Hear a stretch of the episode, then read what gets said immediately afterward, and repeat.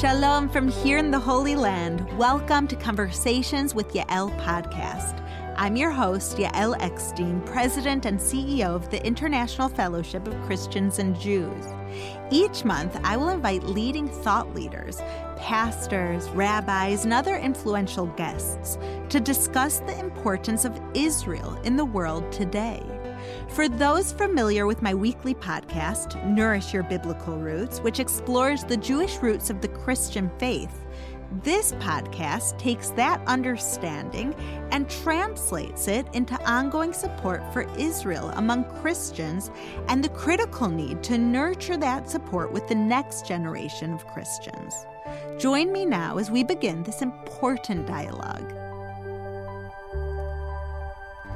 This month, from September fifteenth to October fifteenth, Americans celebrate National Hispanic Heritage Month, a time to appreciate and honor this vast community's rich history, heritage, and contributions to the U S, but really to the entire world.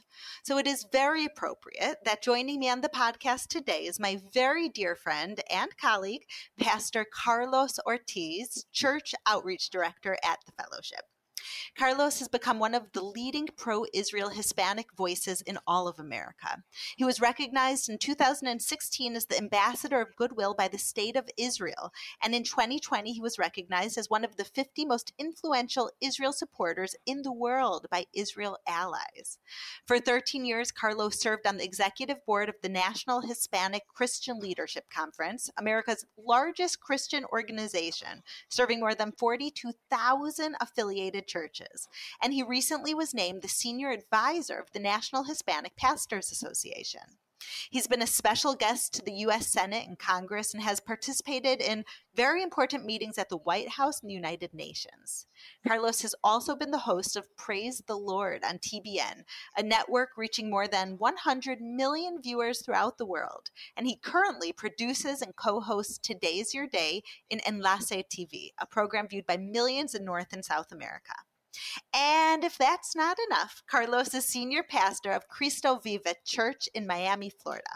Carlos, my friend, most importantly, welcome. Welcome to my podcast. Wow, Yael, what an introduction. Thank you so much. I'm I'm so thrilled and so blessed to be in your podcast. Thank you so much for the invitation. Uh, it's my honor. And we didn't even talk about the half of it yet. We didn't talk about your amazing wife and your family. And for there's sure. so much more that we had to make your resume a little bit short for that introduction. Otherwise, it would uh, take up the whole podcast. But the truth is, Pastor Carlos, that is such an impressive resume. So before we delve deeper into your love for Israel, could you tell us a little bit more about your background and what drew you to become a pastor? Wow. Um, let me let me go back several decades. Um, I'm Colombian. I was born in, in Medellin, Colombia. And I always had this passion for not only the Bible, but everything that has to do with serving the people. I think being a pastor is about serving the people, whether you're a rabbi, yes. whether you're, you know, a priest, whether you're a pastor, is all about serving people. And I love serving people. So um, since since literally childhood, I was very much into it. And uh, uh, once uh, I was here now in the United States, I was given the opportunity to, you know, just study and to, you know, mm. become a pastor. And um, um, so, yeah, that's basically what what really drove me to it was was to help the community. Wow. So coming from Colombia to America with all the opportunities and choices ahead of you, you chose to be a servant to the people and to really spread God's love. What a, what an amazing, inspiring choice. And I know that there were many people who inspired you along the way, but when you look back at this journey of coming from Colombia to America, choosing to be a pastor, and then who are the people along the way that you feel like have influenced you the most? First and foremost, it's got to be uh, my pastors. You know, I I mm. I, I recently honored uh, the pastor, the, the one that you know um, I studied with and and became a pastor with. And uh, a few months ago, I I brought him um, uh, because now he's living in Israel. That's another mm. different story. It's a beautiful story. and um, so um, we uh, we brought him um, all the way from Israel. We honor him at our church because can't, I mean, he doesn't have any, any podcast. He's not on Facebook. He's not on yeah. Instagram. And you know what? Um, even though he's not on all those platforms and he's not known by millions of people, he's my pastor. Yes. And then he's probably the first person that really influenced me. He's a very, extremely humble man, but a man with a lot, a lot of knowledge, a lot of love. And he's the one actually that uh, put that love for Israel. And and uh, his wife uh, is Jewish descendant. And uh, and this is the reason why he's living in Israel now. But the thing is that I remember when when, when we were going to church and I was starting, um, you know, my journey in in, in Christianity and, and learning the Bible, I remember this guy, uh, you know, coming to church with a kippah and And, uh, you know, I will ask him, what, what's a kippah, what's a yarmulke? And, and he will teach about, about, about the holidays and, and the high holidays and, and everything that has to do with, with Israel. And that's really what, what really brought uh, that love for Israel in me. I also have to thank uh, several people, Pastor John Hagee, which was my pastor for six years. And mm. I mean, you you know very well that Pastor Hagee, he loves the state of Israel. Yes. So, uh, and, and, and your father, your father was also very influential uh, in, in my journey, especially in the last few years as well. Wow. I love it how after you have come so far in achieving what most people, when they start to become a pastor, couldn't even dream of, of the amount of people that you've met and places that you've gone and just influences that you've had, that you've never lost sight of that simple pastor who inspired you from the beginning, and you continue mm. to recognize the wisdom that he holds, even True. if he doesn't hold the the resume or the outreach or the impact numbers and the new media that that so many others do, that you're true to your roots. And I think that's a sign of authenticity and humbleness yeah. and um, as we say in Hebrew, hakarat hatov, always recognizing the good, never the never good. just Yeah, yeah. Well, you know, you, you know, Yael, you uh, it's it's it's like this. You know, you you remember uh, uh, Moses' rod, and God gave him this rod that used to perform miracles. Mm-hmm. And every time he used the rod, water came out of the rock. You know, the the the the the the, the, the ocean will open up. Uh, it will become a snake. I mean, all these wonders happen with that rod. But at the end, all those wonders and all those miracles, it became a rod again. It's a simple stick. Mm. So it doesn't matter how good you do. It doesn't matter how amazing you do. And all the wonders that God can do through you, you always got to remember that you're just a simple stick, just a rod. Wow. Wow. A conduit for God to bless the world through. That's true. Mm-hmm.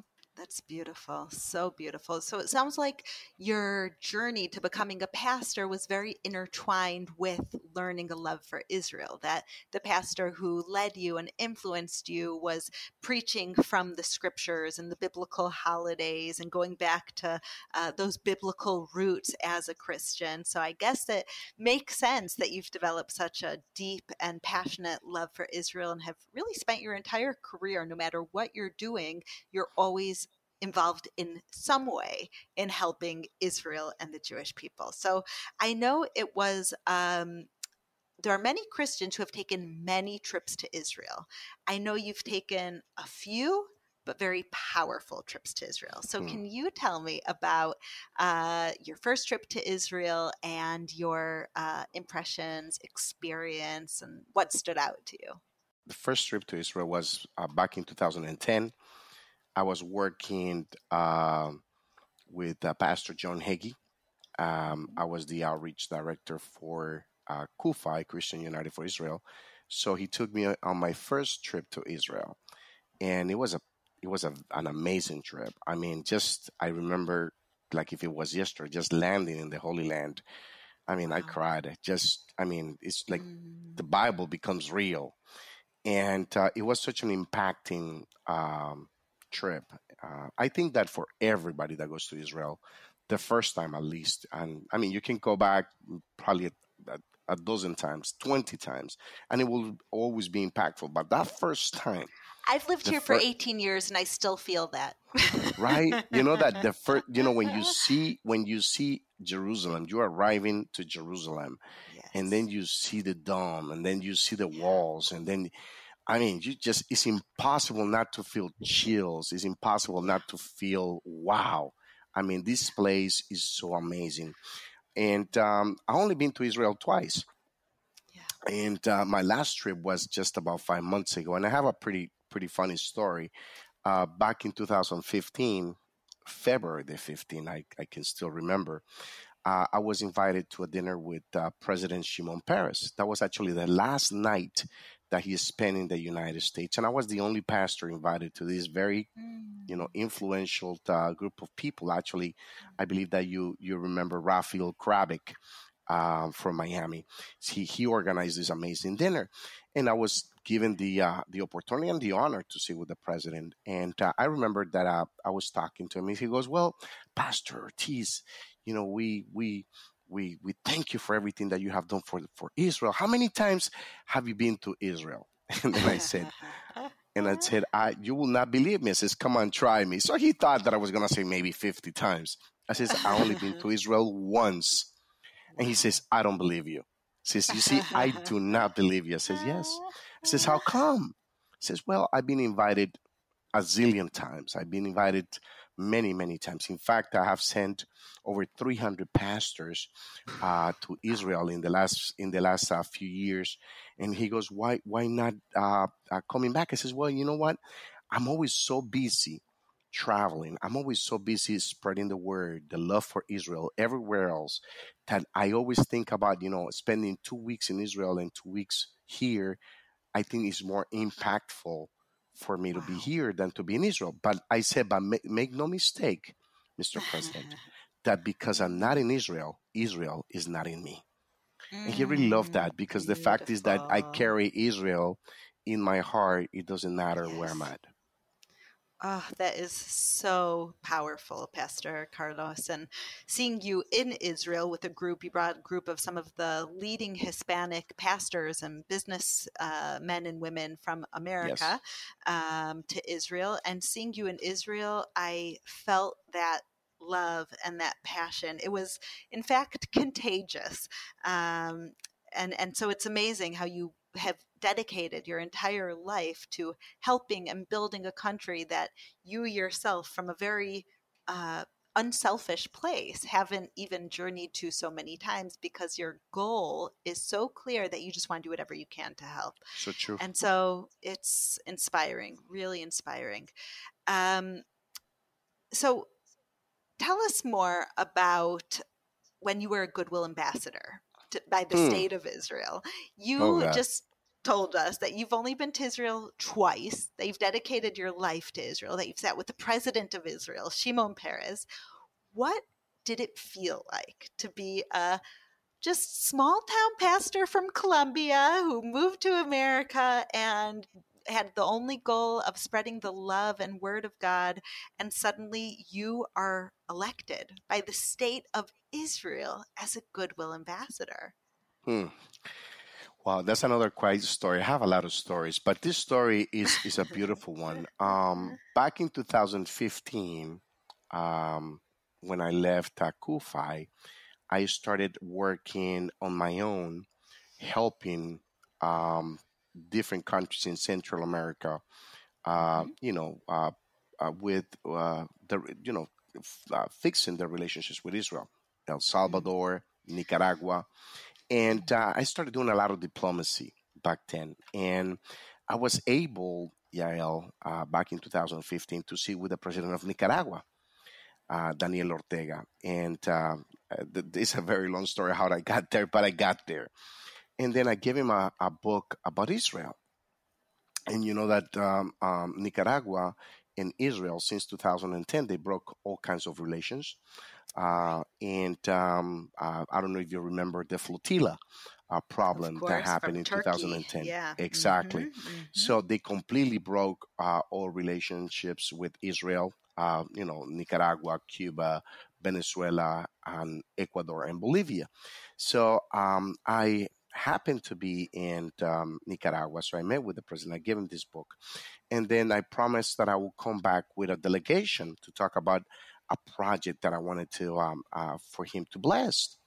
He goes, yes. So the next time that I came back, I came back with, you know, T V cameras. I came back with a rabbi and with a delegation of pastors. And let me tell you a story really quick. There was um, a menorah uh, sitting on the entrance of, our, of a, uh, an avenue called Jerusalem Avenue in Managua, the oh. capital of Nicaragua. You know, Nicaragua, it's a communist country. So there's a very, very few Jewish families, like probably less than one hundred by now. So mm-hmm. anyway, so back in two thousand ten, this this menorah was made of stone, and it was about maybe three, four feet tall. And uh, they destroyed it. They put the swastika and then destroyed it, and then kind of like, you know, wow. they disappeared the menorah. So I felt compelled to rebuild that menorah. So I asked the president, you know, if he would allow the community, the Christian community, to rebuild the menorah. And then he said yes. And then, you know, he asked what a, what a menorah was, I remember. So uh, he's, and he goes, yes, yes. And you know what? In fact, he goes, Pastor Ortiz, you will not build it. The city of Managua will build it. And I just want you to just bring the the plans wow. and the drawings to the uh, um, mayor of Managua, and we'll take care of it. And I remember that I came out of that meeting, and I went and I found myself Uh, an architect, and I and I said, put on paper the biggest menorah you can put on paper. Wow. And this wow. guy drew this beautiful twenty feet menorah, the most amazing thing that you will ever see, and they built it. Wow. So the menorah right now is sitting on the entrance of Jerusalem Avenue in Managua, Nicaragua, and because of that, you know, there was a delegation of um, Um, Israelis that came to Nicaragua, and the relationships with Nicaragua established again. Now they have an ambassador in Nicaragua, and then um, Nicaragua has an ambassador in, in, in Israel, which is not in Israel yet, but it still is a, an ambassador to Israel. And all that started because of the menorah. So right. the government felt compelled to, uh, you know, uh, uh, thank me, uh, making me ambassador of goodwill. That is an incredible story, and how symbolic that it all happened from a menorah, which is meant to bring light to the darkness and to yes. defy the odds and to keep God's word and spirit alive in times that it seems so uncertain and discouraging. Yes. That you brought back that hope, you brought back that relationship. That is that is an incredible story. I love that. So it's so so far story. We've been through a lot of different kind of uh, huge achievements that you have had, um, incredible relationships with different governments and leaders and public figures. And then uh, just a few years ago, you started working with a fellowship. It's been four years now as Director of Church Outreach to the Hispanic Christian community. And I'm wondering what drew you from everything that you've done for politics and really on this global scale to joining the global work of the fellowship in order to further our mission. Wow. Well, it's um, it's interesting because I remember that um, I used to um, um, watch the infomercials uh, from your father uh, back in the day. And I, and I, of course, I knew about the fellowship always. And um, I I always kind of like, man, I would love to work with that man. I would love to work with that man one day. And interesting enough, one day I got a call. And I had this call and uh, from you know, one of the directors for the fellowship, and said, listen, Rabbi uh, Yechiel Eckstein, he wants to meet you. I says, excuse me? He says, yes, Rabbi Eckstein wants to meet with you. And I said, when? I says, well, in Miami. He's going to be in Miami for a couple of days, and he would love to meet with you. And I said, absolutely. Wow. Well, and, and I met your dad, and um, it was it was another moment in my life. That man inspired me so very much. And um, wow. he says, why wouldn't you just you know start working, to, helping us, not working as an employee, just helping us with, with the ministry? And I said, absolutely, yes. I, wow. I will not even, I, I did not even say, let me go and think about it. and, and I said, absolutely, yes. This is an answer uh, to one of my prayers. I said, Rabbi, wow. it will be a, it will be my honor. So I started uh, working immediately with the fellowship. And then a few months later, kind of like four months or five months, Rabbi called me one day and says, would you like to work with us, you know, being, you know, um, in charge of this department? I said, again, absolutely yes. I did not even ask how much would you pay me. I says, I don't care. You know, just to work next to you and just to work with you, it will be an honor. So wow. that's basically how I came about to uh, work with the fellowship. That's amazing. I remember my father uh, had such a love for you and appreciation and admiration. You guys traveled the world together. You went to, I, I don't think I could count on one hand the countries that you went to together and the churches that you spoke at and the meetings that you had. And he had such uh, trust in you and appreciation for everything that you've done for uh, Jewish-Christian relations uh, throughout your life, and especially for everything that you did for the fellowship and continue to yeah. do for the fellowship. Yes. So I'm wondering that you work you work very closely with the Hispanic Christian community in America and in South America. What are some of the challenges you see, and what's some of the progress that you've seen? In terms of Israel, or in terms in of terms the church of the, in general? Ex- in terms of Israel and the Israel relationship with hmm. the Hispanic Christian community. Well, I believe that first and foremost is education. Um, mm. We're not educating Uh, the church anymore about Israel. I remember twenty-five years, you know, maybe over twenty-five years ago when I started um, my journey, you know, how much information I got about Israel, how much we loved to pray for Israel. I mean, w- literally, we prayed every Sunday for Israel. In fact, I prayed every single morning. One of my first prayers will be for Israel because it is in, in one of the Psalms. Uh, once, uh, one twenty-two six says that if you pray for the peace of Jerusalem, God shall prosper those who love thee. And so I, we used to pray for Israel. We used to talk about Israel. We used to, you know, rally for Israel. But Israel kind of like has taken a, a second uh, step in terms of the church. And now, you know, there's not a lot of education and information. And unfortunately, Yael, what we see about Israel or what we learn about Israel usually is on T V. And usually what mm. T V says about Israel is not the, the, the correct, the right things, and the truth. So I believe that that, that the biggest challenge that, that I see with the church uh, is is with education, as well as with the young people, um, with, with the next generation. Uh, yeah. One of the things that we do and we establish in my church, me as a pastor, just as a regular you know, church pastor, right. is that my kids, my my kids, when I talk about my kids, my kids in church, they, their first prayer, every time they pray, is for Israel. Mm. And uh, we do one, two, three, four events a year uh, to support Israel, to raise money for for the Israel causes. And uh, we support all kinds of uh, um, rallies and uh, um, um events that, you know, they have to do with Israel, because what we have, what we need to do as pastors, and I hope that a lot of pastors will be listening to this, is that we need to, you know, put that love uh, in our people. And um, with that information, you know, uh, is the key. I mean, you, you know what the Bible says in Hosea four six, says that my people perish, not for the lack of faith, but for the lack of knowledge. So we need to bring that knowledge to uh, our people. Wow, it's uh, a very sobering reality. And I think that you're spot on. People uh, go to church in order to study and to learn and to know what's God's word, what's God's will. And when we're not addressing Israel and specifically preaching on Israel, then they're left to learn about Israel from other sources that are not godly, that are not holy, that are not God's word. And I know by you integrating exactly. this Israel prayer and events into your church, you your church alone, Pastor Carlos, has been able to feed thousands of elderly Holocaust survivors, bring thousands of people home to Israel from the former Soviet Union. So by preaching about Israel, you actually have seen the outcome of your church being part of biblical prophecy coming to fruition. Yes, absolutely, one hundred percent. It's about it's about living and by example. And this yeah. is not just about preaching, but it's actually by living by example. Absolutely. Yes.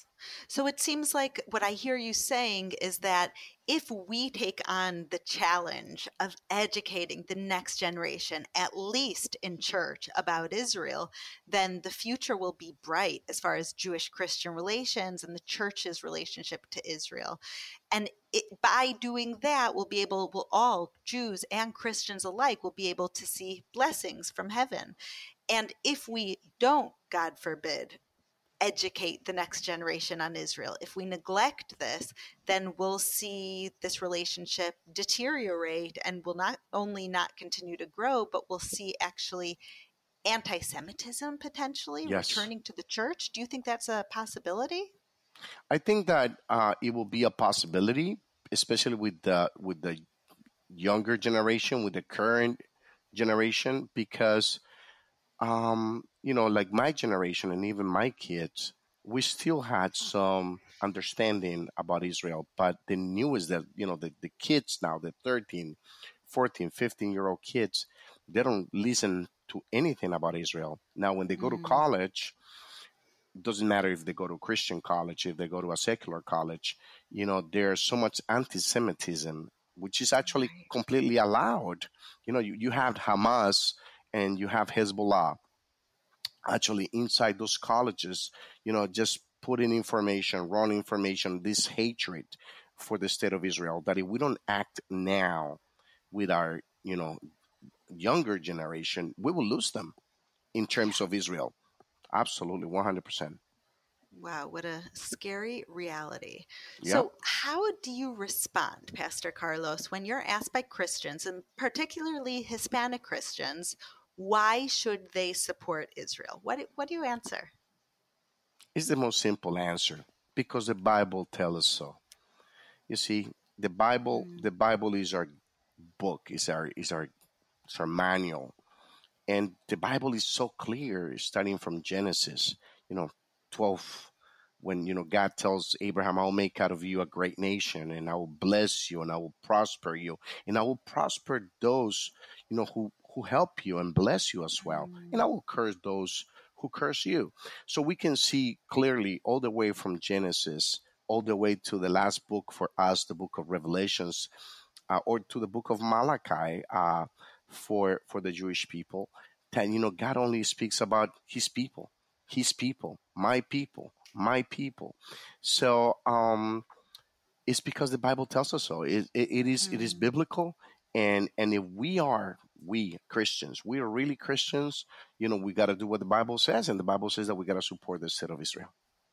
I I love that answer, because it has nothing to do with politics. I, I, exactly. I always say the more we bring politics into the conversation, the more we're getting away from the core reason why Christians stand with Israel. For sure. Yes, Israel's the only democracy in the Middle East. Yes, yes, Israel has the most righteous army that, you know, even before it bombs a terrorist house, make sure that there's no kids in the house, otherwise they uh, don't fire and they don't uh, mm-hmm. target the terrorist at risk of hurting or killing their kids. And do the Israeli army, of course, does things that no other army in the world does in order to preserve human life.